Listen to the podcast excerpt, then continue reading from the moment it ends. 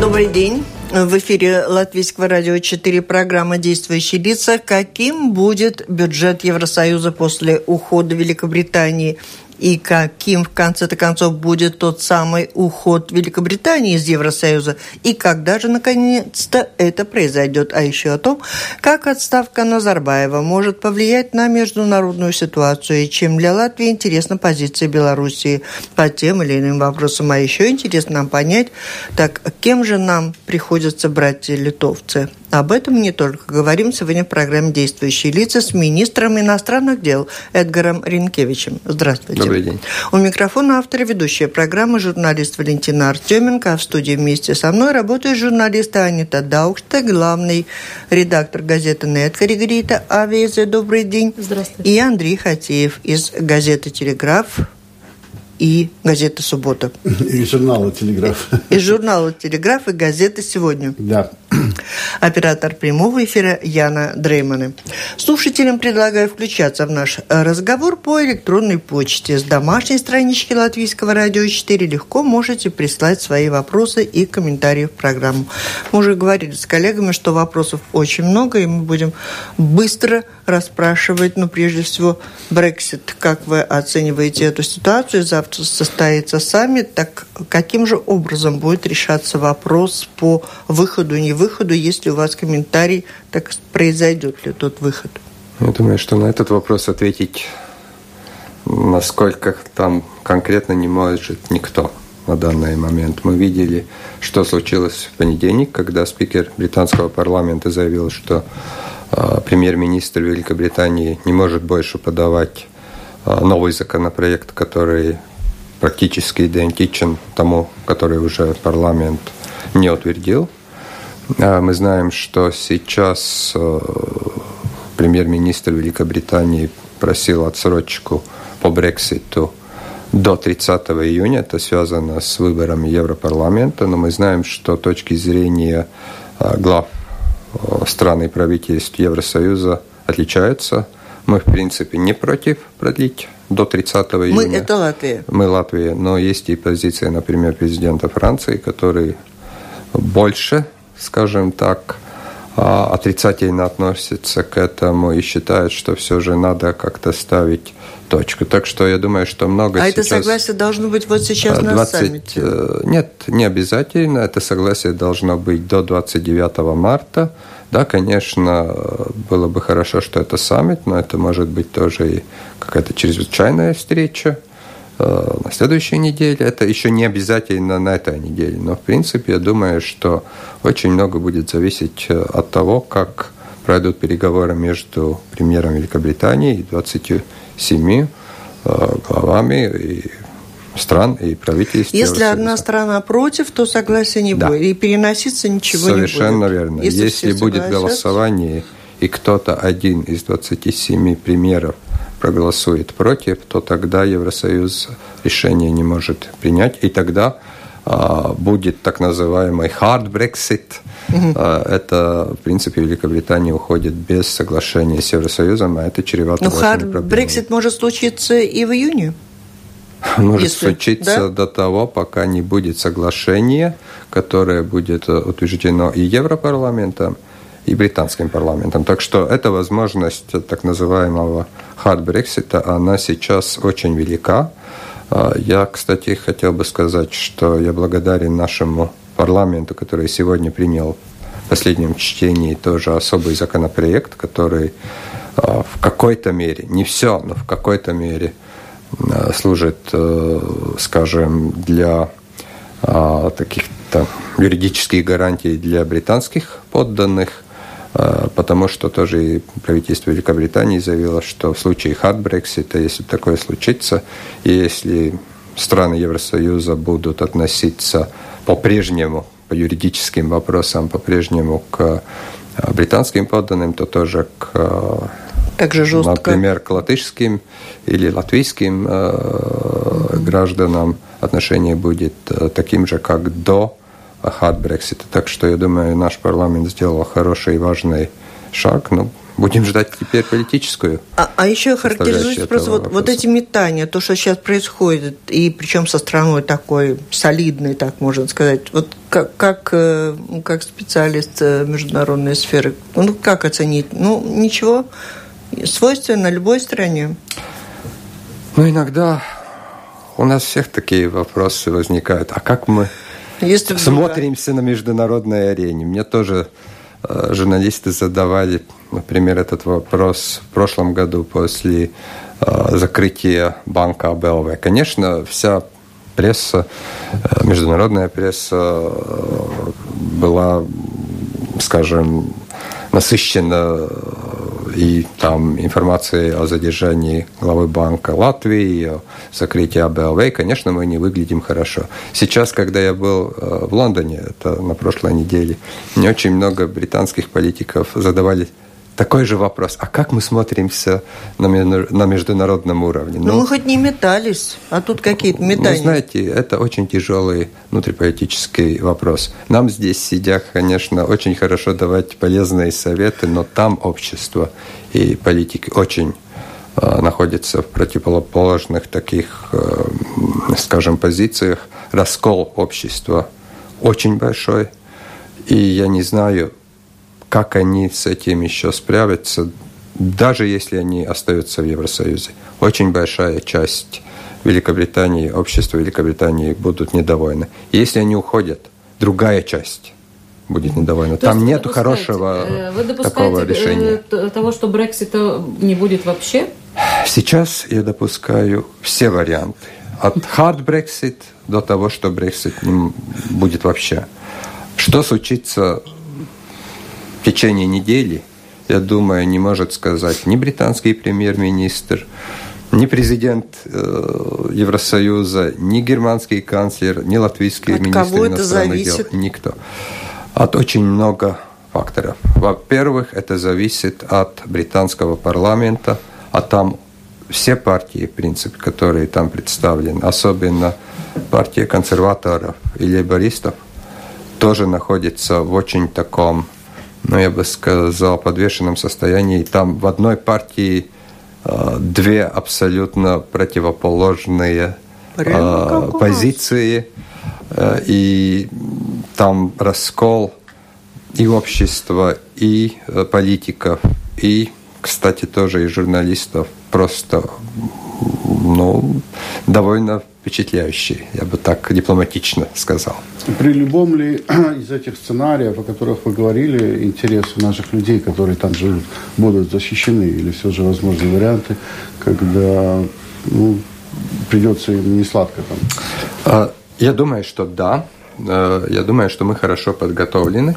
У нас есть еще э, три вопроса, которые должны решаться. А, во-первых, это зависит от всех наших а, людей, которые там живут. По решению британского правительства все, которые живут в Великобритании и являются гражданами Евросоюза, должны регистрироваться до 29 марта. По в моей любом инфо... случае. В любом случае, независимо от юридических там нюансов, все, которые живут в Великобритании, они просто должны э, заполнить довольно простую форму в интернете. Если это не случается, то там могут возникнуть проблемы. По моей информации, к сожалению, не все наши сограждане считают, что Брексит случится. И, ну, знаете, я думаю, что это не а, впервые, а когда может, люди просто... Я, я, я бы хотел закончить, потому что это очень важно. Если кто-то слуш... слушает вас тоже э, в интернете в Великобритании, то это, я думаю, очень э, важная информация, которая, кажется, не доходит тоже до людей. Если они не будут э, соблюдать этот ну, законы и распоряжения британского правительства, то После 29 марта в случае так называемого hard Brexit у них могут возникнуть проблемы, и мы не сможем им помочь. Это важно, потому что люди просто не верят в то, что может случиться такой крайний сценарий. Второе, это, который вопрос еще решается, это вопрос э, здравоохранения студентов, которые э, сейчас учатся в Великобритании, потому что это тоже, к сожалению, может случиться. после ухода Великобритании из Евросоюза без договора, так называемые ЭВАК-карты, все юридические акты Евросоюза, которые дают гарантии здравоохранения – а, скажем, для латвийских граждан в Германии или Великобритании, Великобритании больше не будут работать. Этот вопрос еще решается, я его поднимал тоже на встрече с министром иностранных дел Великобритании. Я думаю, мы его еще э, решим. Третий вопрос не так, возможно, важен для э, простых людей, но очень важен для полиции, для э, прокуратуры и судов. Это обмен данными по преступлениям, по, э, скажем, э, подозреваемыми там, лицами в преступлениях.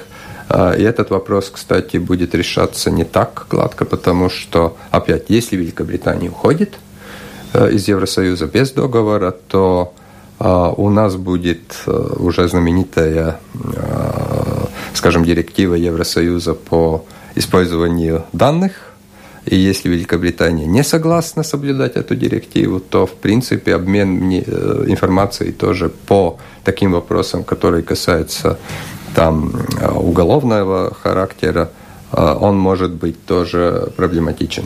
Эти вопросы, которые еще пока не решены. Практические вопросы, там, например, посылки, транспорт, очень много будет зависеть от того, как какая форма Брексита будет. Если это опять hard Brexit, то могут быть проблемы, о которых мы даже не сейчас подозреваем. не подозреваем. Э, вы вначале упомянули э, репутацию государства и, э, и АБЛВ банк. Э, скажите, на данный момент э, в связи с проблемами в финансовом банковом секторе, э, какая репутация латвийского государства и что делает Министерство иностранных дел, чтобы, чтобы улучшить этот э, образ э, государства? Во-первых, я бы хотел сказать, что вопрос о финансовом секторе, а, он сейчас даже больше не латвийский, он стал региональным. После того, что случилось а, и с Данским банком в Эстонии, и с Светбанк, и в Литве, и в Латвии, и с Нордеа в Финляндии, я думаю, что сейчас этот вопрос больше не стоит, как мы а, представляли это там полгода назад, что это только чисто латвийская проблема. Э, здесь мы уже видим, что это э, проблема европейского масштаба, что я об этом говорил, и тоже премьер-министр господин Каринч говорил, что надо создавать европейские структуры, потому что видно, что одна страна со всем комплексом вопросов не сможет справиться. Второе. А Министерство иностранных дел может объективно осветить то, что делается другими институтами государства. И я думаю, что здесь э, мы видели, что в прошлом году иногда, к сожалению, наши партнеры получали от этих институтов или, скажем, э, госучреждений э, довольно разную информацию, иногда очень противоречивую. И тогда, конечно, очень много времени надо потратить на то, чтобы разобраться, что и как. И я бы сказал, что в некоторой мере э, мы сейчас, конечно, много работаем и с э, коллегами из вашего цеха, с журналистами международного, э, скажем, цеха, но вместе с тем мы считаем, что мы сможем хорошо отстоять свою репутацию только тогда, когда, во-первых, мы сможем показать, что мы справились и с банком АБЛВ, и с другими банками, которые еще находятся под ну, некоторым расследованием. Второе, когда будут реальные результаты расследований уголовного порядка. И в-третьих, когда мы приведем в порядок в некоторой мере тоже и наше законодательство, особенно в, э, по, по поводу регулирования. У нас есть сейчас тоже э, и последний такой, ну, я бы сказал, довольно обширный доклад э, от такой организации, как а там есть э, довольно много конкретных рекомендаций. С ними будут раз, разбираться наши коллеги из Министерства финансов. Это новый? Это новый? Да, это доклад, который поступил, ну, несколько недель назад. А, кстати, тоже э, было информацию в прессе, но полный объем доклада он не будет публиковаться, потому что такие правила организации, которые этот доклад делал. Но я думаю, что в этом смысле самое главное сейчас сделать все, что надо сделать самим, а как это уже показать, этот вопрос очень много зависит от реальных результатов. Вы недавно дали интервью газете The Guardian, где сказали, что Латвия больше, ну, страны Балтии в целом больше не являются мостом между Западом и Востоком, а это та, тот, тот имидж, который Латвия выстраивала последние 30 лет. Э, а что теперь? Что моста нет, мы его разрушили своими руками. А что теперь дальше? Как мы будем строить? Какую сторону свой имидж? Э, как, Свои интересы как встраиваться в международную экономику? Ну, во-первых, э, я об этом говорил уже в прошлом году во время внешнеполитических дебатов. Ну, просто как-то, когда даешь интервью The Guardian или CNN или кому-то другому, то это как-то воспринимается больше, чем когда выступаешь э, с докладом в парламенте. Во-вторых, не мы разрушали Э, скажем, этот мост. Э, да, эта концепция появилась э, в начале 90-х. Да, у нас были такие два больших элемента. Это транзит и это финансовая сфера. Да, транзитная сфера, я бы хотел сказать, все же больше была под политическими влияниями. И тоже финансовая сфера, она развивалась очень бурно, я думаю, что мы довольно много уже делали с 2015 года, но а, очевидно, что были новые факты, новые проблемы, которые показывали, что, а, скажем, страна а, ну, довольно маленькая, не может справиться с контролем таких больших финансовых потоков. У нас просто я думаю, первая проблема была та, что у нас просто сил не хватало, чтобы понять, откуда и куда идут деньги. И иногда, я думаю, во многих случаях тоже и не хватало решимости там проследить за тех или других финансовых потоков. Так что здесь э, я бы хотел сказать, что объективно тоже меняется и геополитическая ситуация, но я не думаю, что здесь что-то разрушено, потому что а когда я слышу такую ложь, что все после 2014 года э, торговые отношения с Россией просто пошли э, там на спад, то статистика показывает, что за последние три года опять прирост на 8-9% в год. Э, туристы возвращаются, но вместе с тем, то, что я хотел бы сказать, почему я говорю, что мы больше не являемся мостом, если мы хотим делать нормальный бизнес – хотим тоже бороться с коррупцией, то это мы можем делать только как часть Запада. Возможно, хорошо оснащенная для работы с Востоком, но не как мозг, где-то в середине. Немножко коррупции, немножко там грязных денег, немножко там политики по транзиту – это мы можем делать только если мы будем абсолютно точно жить по правилам Запада, не будем притворяться тем, чем мы не являемся, и тогда мы не будем там э, говорить э, громко то, что все опять разрушено. Ничего не разрушено. Просто меняется ситуация и меняется концепция. Э, Европарламент э, выражал и другие институции Европейского Союза озабоченность э, того, что Россия может влиять на выборы в Украине и на выборы Европарламента. Видите ли вы на данный момент какие-то признаки того, что действительно это влияние происходит? Ну, я думаю, что один из признаков, который всегда присутствует, это массивные скажем, влияние по телевидению, а, особенно если посмотреть, э, как освещается там украинская кампания по выборам президента. Кстати, э, мы на Совете министров иностранных дел, а также главы стран и правительств Евросоюза будут рассматривать э, этот вопрос по влиянию на выборы Европарламента тоже на саммите. Этот саммит не только о Брексите, но и о других делах. Там есть уже утвержден особый план действия, противодействия такому влиянию. Я думаю, что подготовка идет лучше, чем когда-либо до этого, или по национальным выборам, или по Европарламенту. Но вместе с тем, конечно, будут оцениваться реальные действия только после 25-26 мая, когда пройдут эти выборы. Но мы видим, что есть некоторая поддержка по СМИ, по финансам э, ультраправых сил. Я думаю, об этом ваши коллеги тоже, мои коллеги, э, очень много э, говорили и мы видели тоже информацию о финансовых потоках, о кредитах некоторым партиям, некоторых государствах. Так что здесь надо смотреть по всему спектру. А скажите, вот если э, что касательно выборов, э, выборов на Украине, э, президента, вы видите такое, ну, есть, существует ли возможность, что Украина, например, поменяет после этих выборов свой проевропейский курс? Есть такая опасность, существует ли? Ну, если посмотреть по большинству кандидатов и их программным речам и заявлениям, то не думаю. Но это, конечно, выбор украинского общества, как идти дальше. Я думаю, что будут очень интересные еще, а, скажем, повороты до 31 марта и, возможно, во втором туре.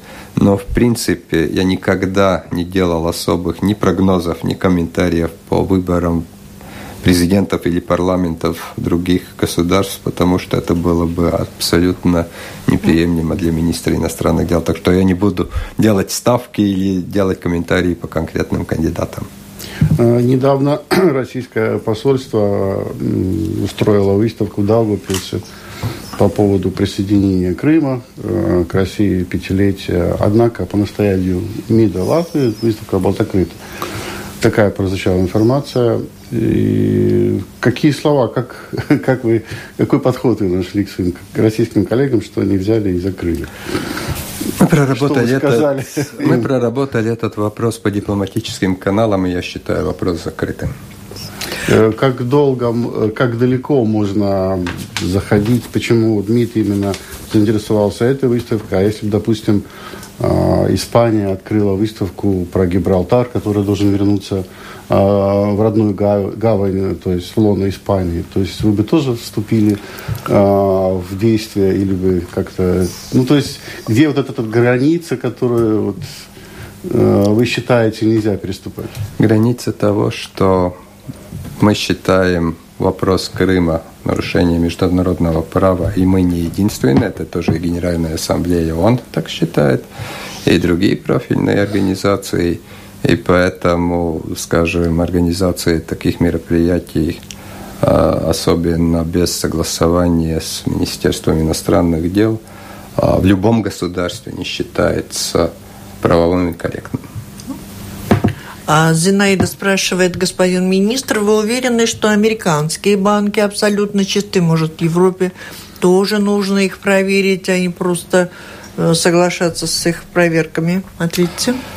Во-первых, я абсолютно согласен с тем, что Европа должна создать свой механизм проверки банков по вопросам э, чистоты денег, скажем так, потому что сейчас а Европейский центральный банк отвечает только за финансовую стабильность, меньше за такие вопросы, которые мы сейчас обсуждаем. Так что это еще надо делать.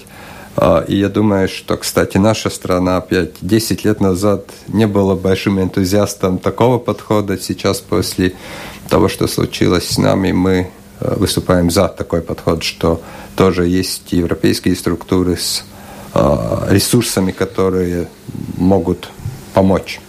Во-вторых, ни один банк в мире не может считаться, скажем, абсолютно чистым, потому что иногда слышать о том, что накладываются штрафы и на большие банки. А, Deutsche Bank, Danske Bank.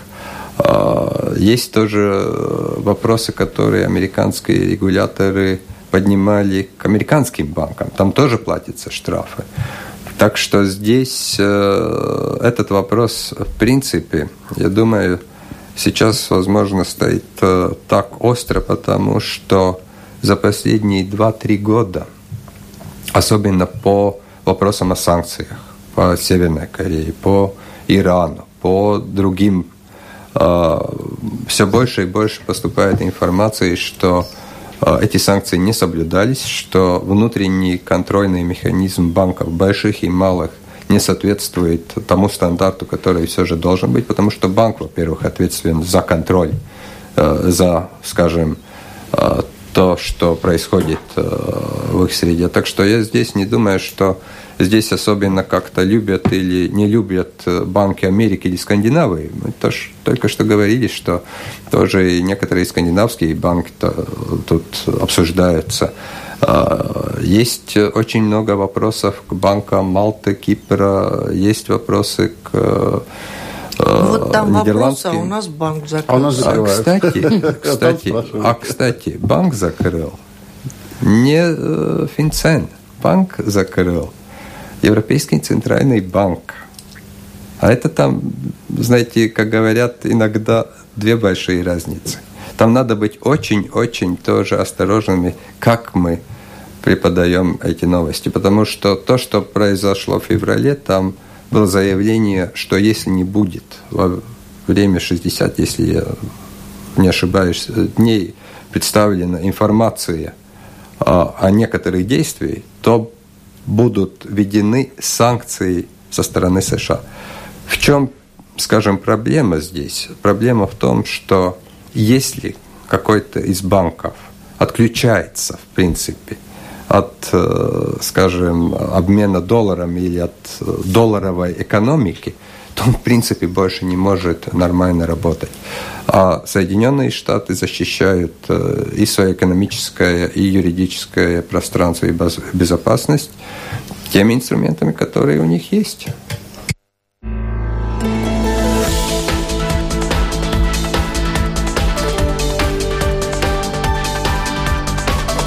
Напомню, вы слушаете программу Латвийского радио «Четыре действующие лица». В ней сегодня принимает участие министр иностранных дел Эдгарс Ренкевич и журналисты Андрей Хатеев из журнала «Телеграф» и Анита Даукста из газеты «Нет Корригорита Авиаза». Слушатели могут задавать свои вопросы по электронной почте с домашней странички Латвийского радио 4. Сделать это очень легко. Эм, Недавно, буквально день назад, день назад э, эм, мир очень удивил э, долголетний президент э, Назарбаев, президент Казахстана, тем, что как бы отказался, отказался от поста президента.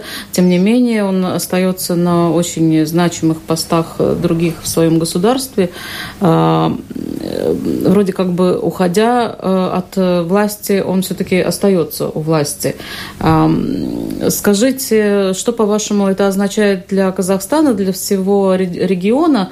А, и не кажется ли вам, что подобная схема уходя э, от власти, оставаться у власти, э, может быть, будет использована и в других государствах? Э, может, это пример такой показан, например, России, ну, господину я Путину? Ну, я с вами абсолютно согласен, что роль первого президента Казахстана будет огромная тоже и э, пост президентском периоде, э, я об этом абсолютно уверен. Я думаю, что э, здесь э, мы больше видим, возможно, такой модель Китая, э, когда у власти формально не был Дэн Сяопин, но были руководители, но все же Дэн Сяопин играл довольно большую роль, и все же мы должны понять, что господин Назарбаев э, является первым президентом Казахстана, и он э, очень много делал для укрепления государственности Казахстана. Так что я думаю, что об этой роли мы абсолютно не можем спорить. Возможен ли модель для других государств? Ну, это я не знаю. Это я думаю, что это вопрос Э, прошлого. Кстати, если можно, я немножко уточню то, что я сказал до перерыва э, о банке АБЛВ. В принципе, даже юридически не Европейский банк закрыл, а просто банк АБЛВ объявил о самоликвидации. Банк просто, Европейский банк приостановил э, работу АБЛВ. Так что там надо быть очень-очень, ну, очень, скажем, то, точным. То, то, то я обращусь и к еще одному обращению Зинаида. Она тоже вернулась к этой теме. Она спрашивает, господин министр, считаете ли вы нормальным, как когда экономики многих стран зависит от валюты одной страны. Вот доллара нет, и все, вот объясните. А, так устроена экономика. Мир. Нормально или ненормально, но с 1944-1945 года, с того, как скажем, практически во время Второй мировой войны, когда заключались соглашения Бреттон-Вуда, когда создавался экономический мир послевоенный, когда мы видели, что Соединенные Штаты являются, скажем, мощнейшей, а Соединенные Штаты остается мощнейшей экономикой мира, а так просто это делается. Если бизнес считает, что лучше э, торговаться в долларах, э, то бизнес это будет делать. И э, мы от этого зависим. Кстати, тоже такие страны, как Россия, как Китай, они очень много зависят тоже и от американской валюты. Можно нравиться это, можно не нравиться, но я думаю, что это здесь, в этой студии или там на улице мы это не изменим никак. Я вас все-таки хочу Казахстану? тянуть, э, да, да, да, тянуть обратно. Я просто извиняюсь. Да, просто обратно, потому что э, новый президент, э, господин Такаев, многие отмечают то, что он очень дру, как бы дружит с Китаем.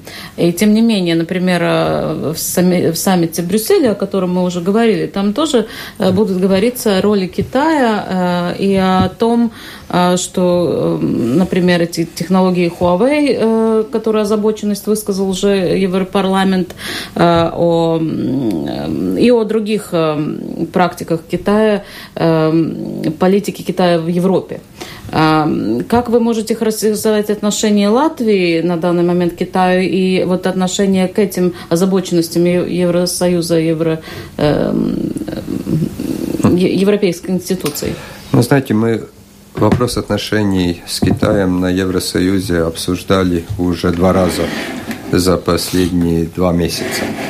А в конце января а, во время неформальной встречи министров иностранных дел и сейчас в прошлом, на прошлой встрече а, министров иностранных дел в Брюсселе.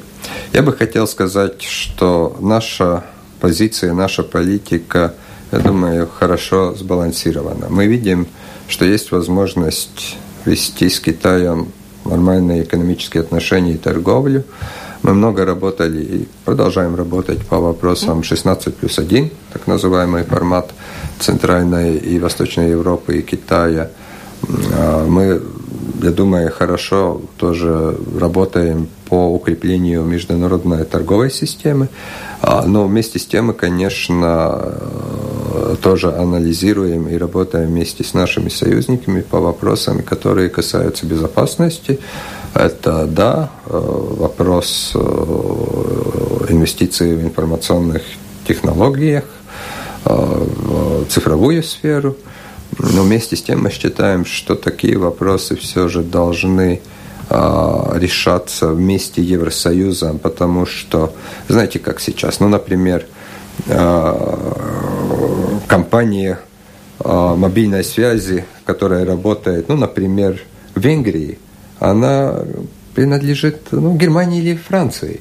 И если Венгрия будет э, вводить одно, скажем, там законодательство, а французское позволит что-то делать другое, то будут большие проблемы для всех, потому что, в принципе, все же, во-первых, это вопрос безопасности, во-вторых, это вопрос законодательства. И такие вопросы, мы считаем, более эффективно можно решить не на уровне национальных государств, членов Евросоюза, а введя а, европейское регулирование. То есть, так, секундочку. Ну, давайте. А, я бы хотел вернуться ненадолго э, к Брекситу. И, на мой взгляд, один вопрос мы не затронули, он довольно важный. Это судьба неграждан, которых mm-hmm. тоже, неграждан Латвии, которых тоже много на острове. Э, не получится ли так, что им будет сложнее после Брексита, чем гражданам? Или для них ничего не меняется? А если у них э, отрегулирован юридический статус, то ничего не должно меняться. Да, э, у них есть некоторые особенности их статуса, Но если они живут и работают в Великобритании на, и на, законных, на законных основаниях, и если они тоже сделают то, что я говорил о регистрации так называемого settled status. Вы говорили, что это граждан э, Во-первых, да, но, но в принципе это относится и к тем гражданам или жителям, э, которые э, получили вид на жительство, например. А. Угу. Так что если не гражданин э, Латвии или Эстонии получил по тому или другому законодательству вид на жительство, то ничего не должно меняться. Но, кстати, э, я тоже бы хотел э, сказать, что если будут проблемы, то, конечно, мы бы хотели, чтобы люди сразу обращались в посольство Латвии. Мы понимаем, что возможность таких проблем и вопросов будет довольно большая. А, и надо тогда будет рассматривать каждый случай отдельно, потому что а, мне очень трудно ответить на вопросы, если ты не знаешь какие-то там нюансы. Но есть и некоторые особенности для неграждан, которые отличаются для граждан. Это верно, да. Слушатель Виктор очень просит вас ответить. Скажите, сможет ли моя жена въехать в Великобританию после hard Brexit, если она не гражданка и у нее есть виза сейчас, э, как у жены гражданина из Европейского Союза. Виза на 6 месяцев, это очень срочно. У нас билет куплен на 1 апреля. Улетит Виктор Если бы вы смогли переправить э, этот вопрос в министерство, мы бы подготовили э, ответ, потому что я должен все же связаться с нашими коллегами, там могут быть а нюансы. А как люди могут связаться? Они выходят ну, на вашу же... домашнюю страничку конечно, и конечно. по электронной почте, у нас как есть нам, особый так и отдел Brexit. Да. Виктор, ну сделайте, ну, мы не потому, потому что сейчас. мы должны получить больше деталей по визе и, возможно, даже все, больше все, поняла, персональной поняла. данные. По, побежали и, дальше. Не хотел да, отвечать, Виктор. не знаю всех обстоятельств. Э, да, я по Казахстану хотела еще доуточнить. Вот эта смена вроде как формальная, много не меняет меняющий, если я вас правильно поняла, для мира э, все же означает, ведет к чему-то, каким-то изменениям, какое внимание? А, И э, в Казахстане. Нет, в каком смысле к изменениям? Ну, вот то, что произошли изменения в руководстве страны для мира, это имеет все-таки значение или предвкушается, предполагается в дальнейшей? Ну, конечно, я думаю, если вы видели, то новость о Э, смене руководства Казахстана прошла по всем мировым СМИ. Да. Это, во-первых. Во-вторых, Казахстан является очень важным партнером и для Евросоюза, и для Соединенных Штатов, и для Китая. Он играет большую э, геополитическую роль. Я думаю, что вопросы, какая будет, э, возможно, там внешняя политика, какие изменения будут, но вместе с тем, опять, я бы хотел все же сказать, что у меня есть довольно большая уверенность, что основные принципы и внутренней, и внешней политики Казахстана особенно меняться не будут. Но я, я бы так хотел а, подчеркнуть, особенно после того, как мы обсуждали уже угу. скажем, исторические модели смены так, угу. такого порядка. Э, я опять все-таки по Китаю и э, хочу спросить, э, а может быть ли такая ситуация, что Европейский Союз вдруг скажет, что э, совершенно точно не будет использовать технологии Huawei э, 5G э, в Европе, и потому что мы слышали даже такое, что в латвийском телевидении, например, э, господин Межвед сказал, ну если вы собираетесь покупать телефоны Huawei, то советую вам очень подумать? А, видите ли, э, обсуждение этого вопроса только начинается.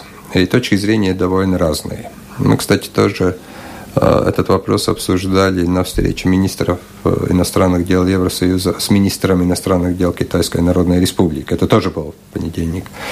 И я думаю, что здесь пока сказать, насколько возможны какие-то запреты или насколько они будут э, такими обширными, я бы не хотел пока еще, потому что этот вопрос обсуждается, есть довольно разные точки зрения. Но я допускаю, что будут такие, скажем, направлении, что правительственные учреждения или чиновники, возможно, будут больше ограничены, чем просто жители. Если это возможность одного сценария. Другой это возможность, что да, возможно, после объемного анализа мы посчитаем, что там все в порядке или абсолютно не в порядке. Этот вопрос сейчас только прорабатывается, но есть очень много вопросов, и это вопросы, которые все же мы должны рассмотреть, потому что, как я уже сказал, это все же баланс между экономическими вопросами и вопросами безопасности. И пока еще, ну, я бы не хотел сказать а, что мы этот вопрос решим завтра или послезавтра или к концу апреля. А это не является тем, что просто Соединенные Штаты э, делают очень большое давление по этому вопросу на Европейский Союз? Этот вопрос тоже прорабатывается европейскими службами, не только службами Соединенных Штатов. В 2014 году вы внесли в черный список нерезных лиц трех э, российских артистов. И эта история вызвала огромный резонанс в России, в Латвии. Э, один из фигурантов списка, э, господин Кобзон, скончался, а двое других остались. Или не остались. Этот черный список, он как-то обновляется, там, скажем, через какое-то время, или туда пожизненно вносят этих артистов? Нет, мы его пересматриваем. И что им нужно сделать, чтобы а, из этого списка выйти? Мы его пересматриваем каждые три года по закону. А следующий пересмотр по закону будет, если память не изменяет, в конце этого или в начале следующего года. Пока изменений в этом списке по вашим а, фигурантам не происходили. Президент Ленис сегодня намерен предоставить э, инициативу в парламент на рассмотрение о предоставлении автоматического гражданства новорожденным. Как оцениваете это как глава внешнеполитического ведомства? Я поддерживал эту инициативу два года назад. Кстати, кажется, я давал интервью не, ну, это... в вашей газете, да. и я поддерживаю эту инициативу. А сегодня. если ее не поддержит в парламенте, что вы ну, тогда парламент, в этом случае? Парламент сделает свой выбор. Но я бы хотел надеяться, что парламент поддержит эту инициативу. Если парламент не поддерживает, то закон не принимается, и все. Ну, тогда вопрос э, на какой-то э, этап закрыт. Но я считаю, что если в прошлом году, в 2018 году, речь шла о 33, 33 младенцев, ну, я думаю, что все же было бы хорошо, что мы закрываем институт негражданства, потому что больше тогда новых неграждан не будет. Это в какой-то мере символичный тоже шаг. Во-вторых, я думаю, что это, знаете, немножко не, неправильная дискуссия. А почему там надо что-то делать автоматично? Потому что сейчас уже родители могут там отметить какое-то маленькое там отверстие в каком-то документе и все э, все в порядке. Но вместе с тем э, мы можем посмотреть по-другому. Если абсолютно не хочется, то отмечай, что не хочешь. Но вместе с тем тогда надо выбирать какое-то гражданство другой страны. Почему нам еще надо э, делать э, новых неграждан? Надо работать по вопросам, как сокращать э, число уже э, где-то у нас 200 10 тысяч. 200 тысяч примерно. 200 тысяч уже. Небольшие. Так что я думаю, что Для это вопрос... Для репутации уже... Латвии в мире и Европе это я вот думаю, это тоже был бы... проблема большая? Э, нет, я думаю, что принятие такого законопроекта сделало бы довольно позитивный шаг тоже и по нашей э, репутации. Это, во-первых. Во-вторых, да, у нас, кстати, есть и рекомендации и э, Верховного комиссара ОБСЕ, и Верховного комиссара Совета Европы. Я думаю, что здесь я бы хотел надеяться, да, будут большие дебаты, но парламент примет верное решение и поддержит президента. Я а, об этом говорил два года назад, я могу это повторить. Особенно если сейчас мы тоже приняли э, реформу избирательной, э, извините, э, образовательной системы. Ну, по Литве, по Литве премьер-министр Литвы сказал, что латвийцы, латыши нам не братья, а конкуренты, а президент страны другой видный представитель политики Литвы говорит о том, что это, это очень стыдно. А как вы оцениваете? Знаете, я... А мне кажется, в Латвии мало на это обратили внимание. Знаете, во-первых, я думаю, что предвыборная гонка есть предвыборная гонка. И там иногда не то наговоришь. По собственному опыту знаю. Во-вторых, э, я бы хотел сказать, что меня особенно как-то затронула, положительно затронула реакция наших литовских братьев.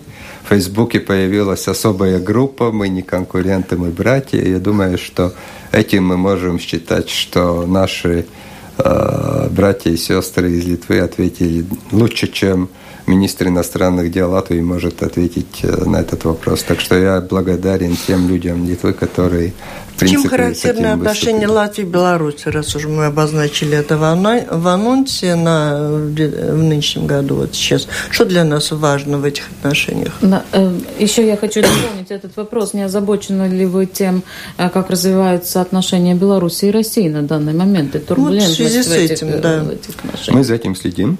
Не, абсолютно верно. Мы считаем, что э, ну, за этой динамикой, которая сейчас развивается между Российской Федерацией и Беларусью, особенно экономика вместе с политическими элементами, э, это нас интересует.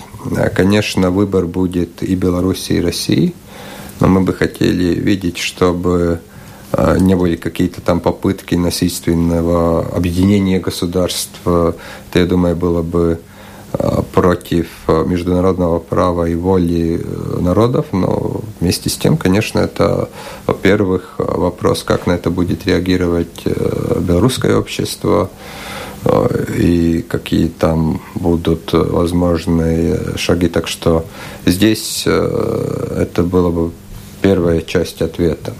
Вторая часть ответа, как развиваются наши отношения. Я думаю, они развиваются довольно нормально и конструктивно. Мы работаем много по дипломатическим каналам. Встречи министров иностранных дел стали регулярными раз в год. В этом году я должен посетить с визитом Минск, это будет летом. В прошлом году здесь побывал мой белорусский коллега. Да, я не скрою, что мы подготавливаем тоже и визиты более высокого ранга. А, я думаю, Но что... давно уже как-то медленно. Когда придет время... Говорили так... про этот апрель. Вот я не знаю, кто вам Нет? что говорил. Ну, это я вам не говорил.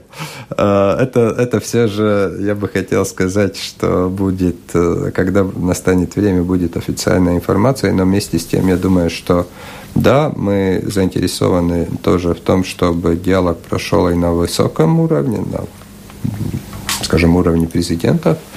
Э, мы довольно до, далеко продвинулись, но пока не будет согласия о конкретных датах, об объявлении конкретных датах, я бы так сказал, то я бы хотел э, от этого вопроса уйти.